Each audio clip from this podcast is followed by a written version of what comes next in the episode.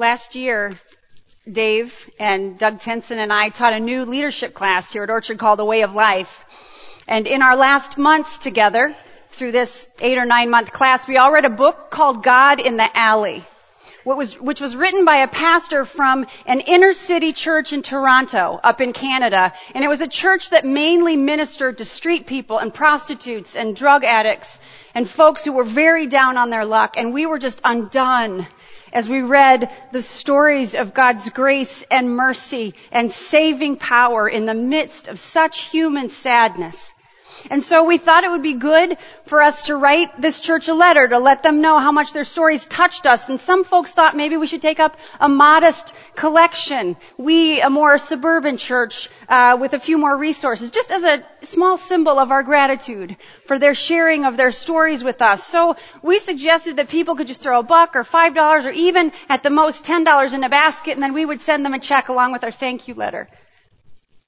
We ended up with a thousand dollars. And I just cried. I have to be honest with you at the sheer generosity that abides in the midst of this congregation. And it reminded me uh, of something that Shane Claiborne said. I was listening to him talk about generosity the other day. He's kind of a modern day Mother Teresa, or I guess I mean Father Teresa, since he's a guy. But he said generosity cannot be mandated or legislated or forced. It must be provoked. I love that.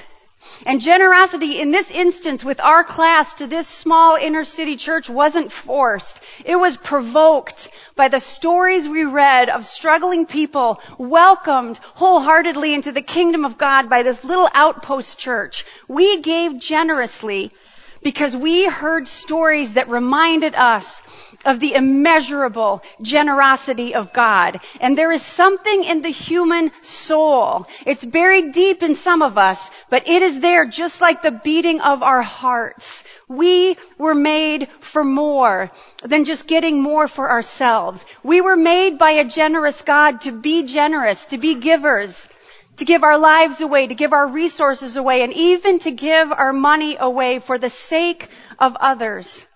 For we were made in the image of a God who gave himself away for his rebellious children. Generosity cannot be mandated or legislated or forced. It must be provoked. And that is what I hope to do a little bit of today. Because what I don't want to do is to create guilt.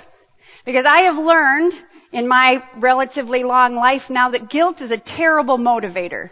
Can I get a witness to this? It's just terrible. And, the truth of the matter is, over 70% of us self-report that we already feel stress about money.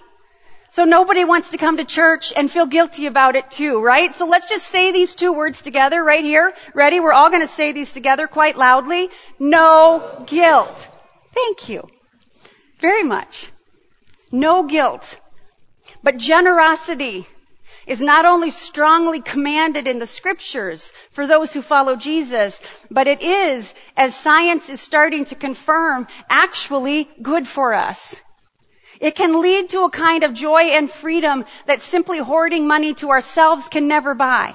Now we, we know, don't we? I hope we know that our culture's views on money are skewed right? Are, then they're skewed intentionally to make us feel discontent with ourselves and what we have so that we can become good consumers. That is kind of what we are called to be by our culture, but God's word says something else entirely to us about who we are to become. It says that as God gives to us, so are we to give back to God through the church and into the world. And so that's what we're going to be exploring as a church for the next four weeks. We're going to unpack what the New Testament says about the power of having a generous heart.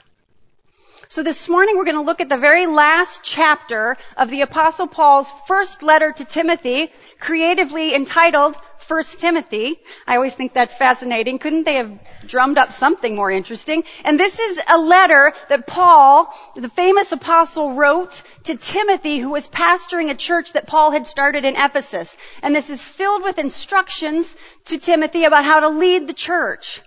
And in this very last chapter, he closes with some strong practical teaching about generosity. And I just want to read through a couple of these passages and talk together this morning about what the scriptures say about both contentment and generosity. So let's look at these words from the apostle Paul and see if they might be relevant for us today.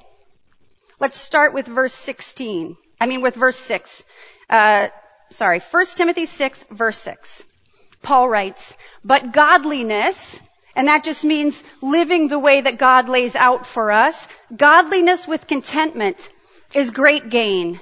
For we brought nothing into the world and we can take nothing out of it. That's about the truest biblical statement I've ever read. Naked you came into this world and semi-naked you will leave.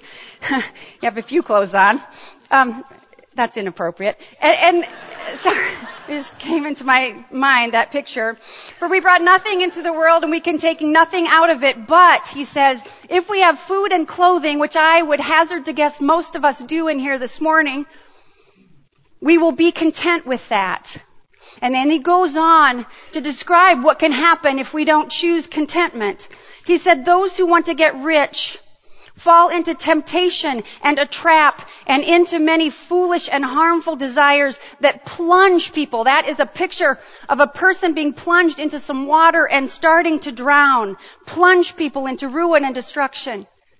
Many of us know people, right? We've read about people like this in the newspaper or they're in our families or maybe even this is us. We've experienced or are experiencing ruin, it feels like, because of our financial situation.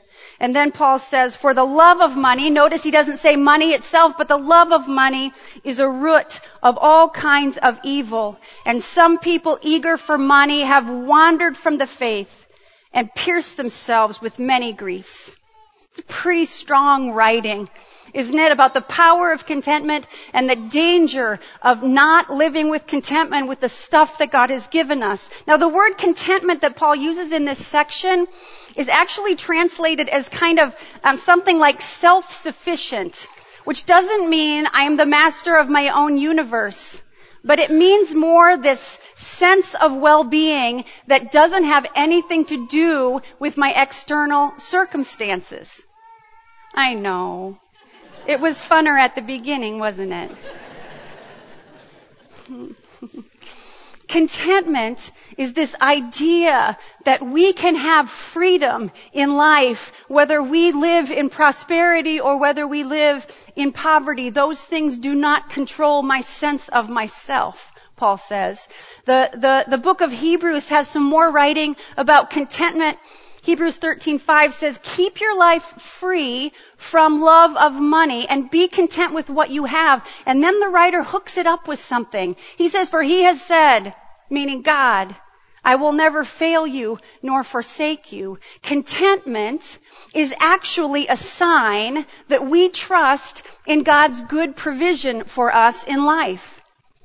And the crazy thing is, despite what our culture tries to sell us, Contentment is something we can have at any time. You can literally choose to have it right now. Ready? Choose it. You got it right? We can learn to choose it, the apostle Paul says in the, in the letter to the church at Philippi, in times of want and in times of plenty. Now when Paul wrote this next passage, I want you to remember he was under house arrest. A little bit like some of these people who've possibly had Ebola in our country lately. They've been just stuck in their house. This was the apostle Paul and he wrote these words. He says, actually, I don't have a sense of needing anything personally. I've learned by now to be quite content whatever my circumstances. He's saying all this because of his relationship with Jesus. I'm just as happy with little as with much, with much as with little. Because I've found the recipe for being happy, whether full or hungry, hands full or hands empty. Whatever I have, wherever I am, I can make it through in the one who makes me who I am. This is powerful stuff. Money does not make Paul who he is. Godliness with contentment is great gain. But our society is marked by what some call inextinguishable discontent. I'm going to say that again because I like it. Inextinguishable discontent. The writer of Ecclesiastes said this, whoever loves money never has enough. Whoever loves wealth is never satisfied with their income. I read that and thought, wait, wait, when was this written? Was this written yesterday? No, this was written 3,000 years ago by King Solomon.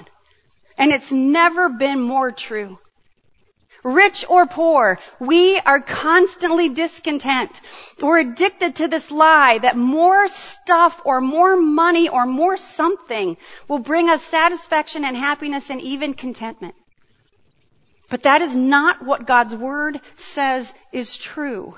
And so we have to work hard and work together to get this lie out of our head, even though we're bombarded with thousands of messages that tell us this is true every day.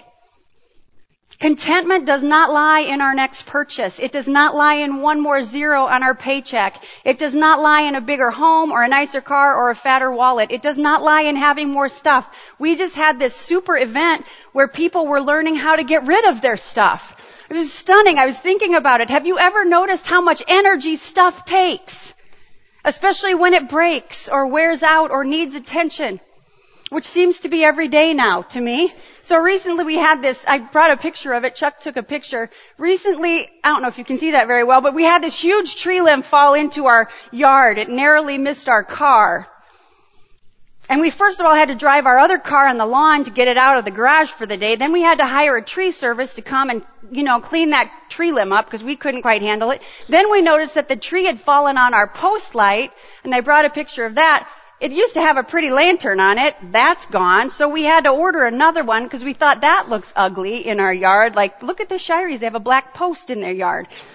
So we ordered another one and it came and then when Chuck opened it up and he was getting ready to put it on, it was broken, it was twisted, we couldn't use it. So we grumped around, we put it away, we had to decide do we want to order another one, a different one, blah, blah, blah, blah, blah. This happens all the time, does it not? Just this week, because I'm teaching on contentment, my vacuum cleaner broke. It had a huge clog of dog hair in it, and I was cleaning it out, and then I turned it on to see if it worked, and it shot out this huge big clog of dog hair. Yesterday we were raking. I lost my prescription sunglasses. I don't know how. The lesson I've learned is don't vacuum or rake. That's what I learned. Stuff creates problems once we have the basics. And more stuff does not create contentment. It just creates more problems. Godliness, Paul said to Timothy, with contentment is great gain. And the world will tell us that the yearning for more that we possess in our hearts, because we all have it, God put it there. That the world tells us that yearning should compel us to gain material possessions in attempt to satisfy those desires, those desires for more. But that is a rabbit trail of epic proportions. God wants the inner yearning in your heart to be a reminder instead that you will never be truly, deeply, finally satisfied until you are home with Him. And so the next time you find yourself overwhelmed with a longing for something more, something better than what you have, a better house or car or job or body or family or spouse, a better church, that overwhelming yearning for something more, when you feel it instead of running to the mall or clicking on the computer, Instead, stop for a second and recognize that God put that yearning in your spirit and thank Him that He has promised to satisfy you in eternity and simply whisper to yourself, I am not home yet. Because you guys, inextinguishable discontent can steal your life from you. While your life is happening, all you can think about is what you don't have, and you miss all the gifts that God is putting right in front of you. The desire for more money and stuff can crush your soul. And the love of money can bring about spiritual ruin. And history tells us this is true. But as Richard Swenson said, the more we choose contentment, the more God sets us free. And the more He sets us free, the more we can choose contentment. And we can start to turn the momentum in that direction because Paul said godliness with contentment is great gain. Now, the love of money and the constant desire for more is very dangerous. But at the same time, money, rightly understood and used, is not only good for providing for our needs, of course, but using it generously can also be one of the most powerful ways we serve and worship God and bless a broken world. Which ties into Paul's next point to Timothy in this chapter, uh, chapter 6, starting, uh, I think with verse 17. Paul writes this, command those who are rich in this present world not to be arrogant. I want to stop right there for just a second. Command those who are rich in this world not to be arrogant. This is again where the ancient scriptures are so accurate and relevant. I had this acquaintance maybe like 18 years ago who was very wealthy and she loved to let me know how wealthy she was. So this was before the era of the cell phone. Do you remember this? she had a car phone that you plugged in with some kind of a jack. This, I'm just imagining this is what it looked like. But you guys, she would call me and she'd be like, hello, I'm calling you on my car phone. Just a minute, I have to plug in my car phone. I've got to go now because my car phone's out of batteries. Stunning to me. And can I just say more here for just a second? About commanding those who are rich in this present world not to be arrogant. Research is starting to show that as a person becomes wealthier and wealthier, their feelings of compassion and empathy toward other people go down. They start to dissipate. And their feelings of entitlement, I deserve it, deservingness, and self-interest increase. Paul, through God's Spirit, knew this to be true so long ago. Command those who are rich in this present world not to be arrogant. He goes on nor to put their hope in wealth, which is so uncertain. Hello, economic crash of 2008. Right? We witnessed that as well. But to put their hope in God, who richly provides us with everything for our enjoyment. And has He not done that for us for free in the last month here in Iowa with the changing of the colors? Oh my goodness. Command them instead. He's talking to those who have resources, which is every one of us in this room. Command them to do good, to be rich in good deeds, and to be generous and willing to share. In this way, they will lay up treasure for themselves as a firm foundation for the coming age, so that they may take hold of the life that is truly life. The single most striking characteristic of the early Christians was their never ending generosity. It was a huge reason that people flocked to the faith. And I know ours is a different culture. We live in a different place in a different time. But we have issues with generosity, we modern Christians who live in the richest country ever known to mankind. We just do. I just read a study called Passing the Plate I guess would be passing the velvet bag at our church, but it was a study of Christian generosity in our current day and age. And I learned this, somewhere between a quarter and a half of all church attenders give nothing or next to nothing to the church. It's interesting, isn't it? 25 to 50% of us. And here's a doozy. About 5% of American Christians provide 60% of the money that churches and religious groups use to operate. What the writer of this study said is this means a small group of truly generous Christians are essentially covering for the vast majority of Christians who give nothing or quite little. In addition, and this was especially stunning to me, America's biggest givers as a percentage of their income are its lowest income earners. Because the richer we get, the less money we decide to give away as a percentage of our income. Perhaps it's because the rich are buying car phones so they can call me and tell me. I don't know. Now I don't share these numbers with you this morning to feel guilty. Remember, we all said it. No guilt. But I'm sharing these numbers because I want to say to those of us not giving, to those of us who aren't really giving enough, to those of us who are letting other people carry the weight, we are missing out on one of life's greatest joys. I'm not lying to you. One of God's best strategies for human happiness and a sense of well-being. Did you know that people who give 10% or more of their income away have lower rates of depression than those who give nothing or, or much less? I, I, was fascinated by this. And that regular discipline sustained giving, this doesn't mean throwing one dollar in the pot and wondering why you don't feel happy. They're talking about regular discipline sustained giving over time is correlated with greater life satisfaction, higher self-esteem, happiness, and even better physical health. I read a Harvard Business School study entitled Spending Money on Others Promotes Happiness. And I was thinking, newsflash, Harvard Business School is validating the teachings of Jesus. It's amazing. You and I were made to trust in something bigger than our, for our happiness than the rush we get when we buy a big screen TV. You and I were made for a purpose larger than just the endless feeding of our own appetites. We were made for more than spending money we don't have on things we don't need and wondering why we're still miserable. The scriptures have shouted this for centuries. Again, the prophet Isaiah chapter 55, the voice of God coming through the prophet. Why do you spend money on what is not bread and you labor for what does not satisfy?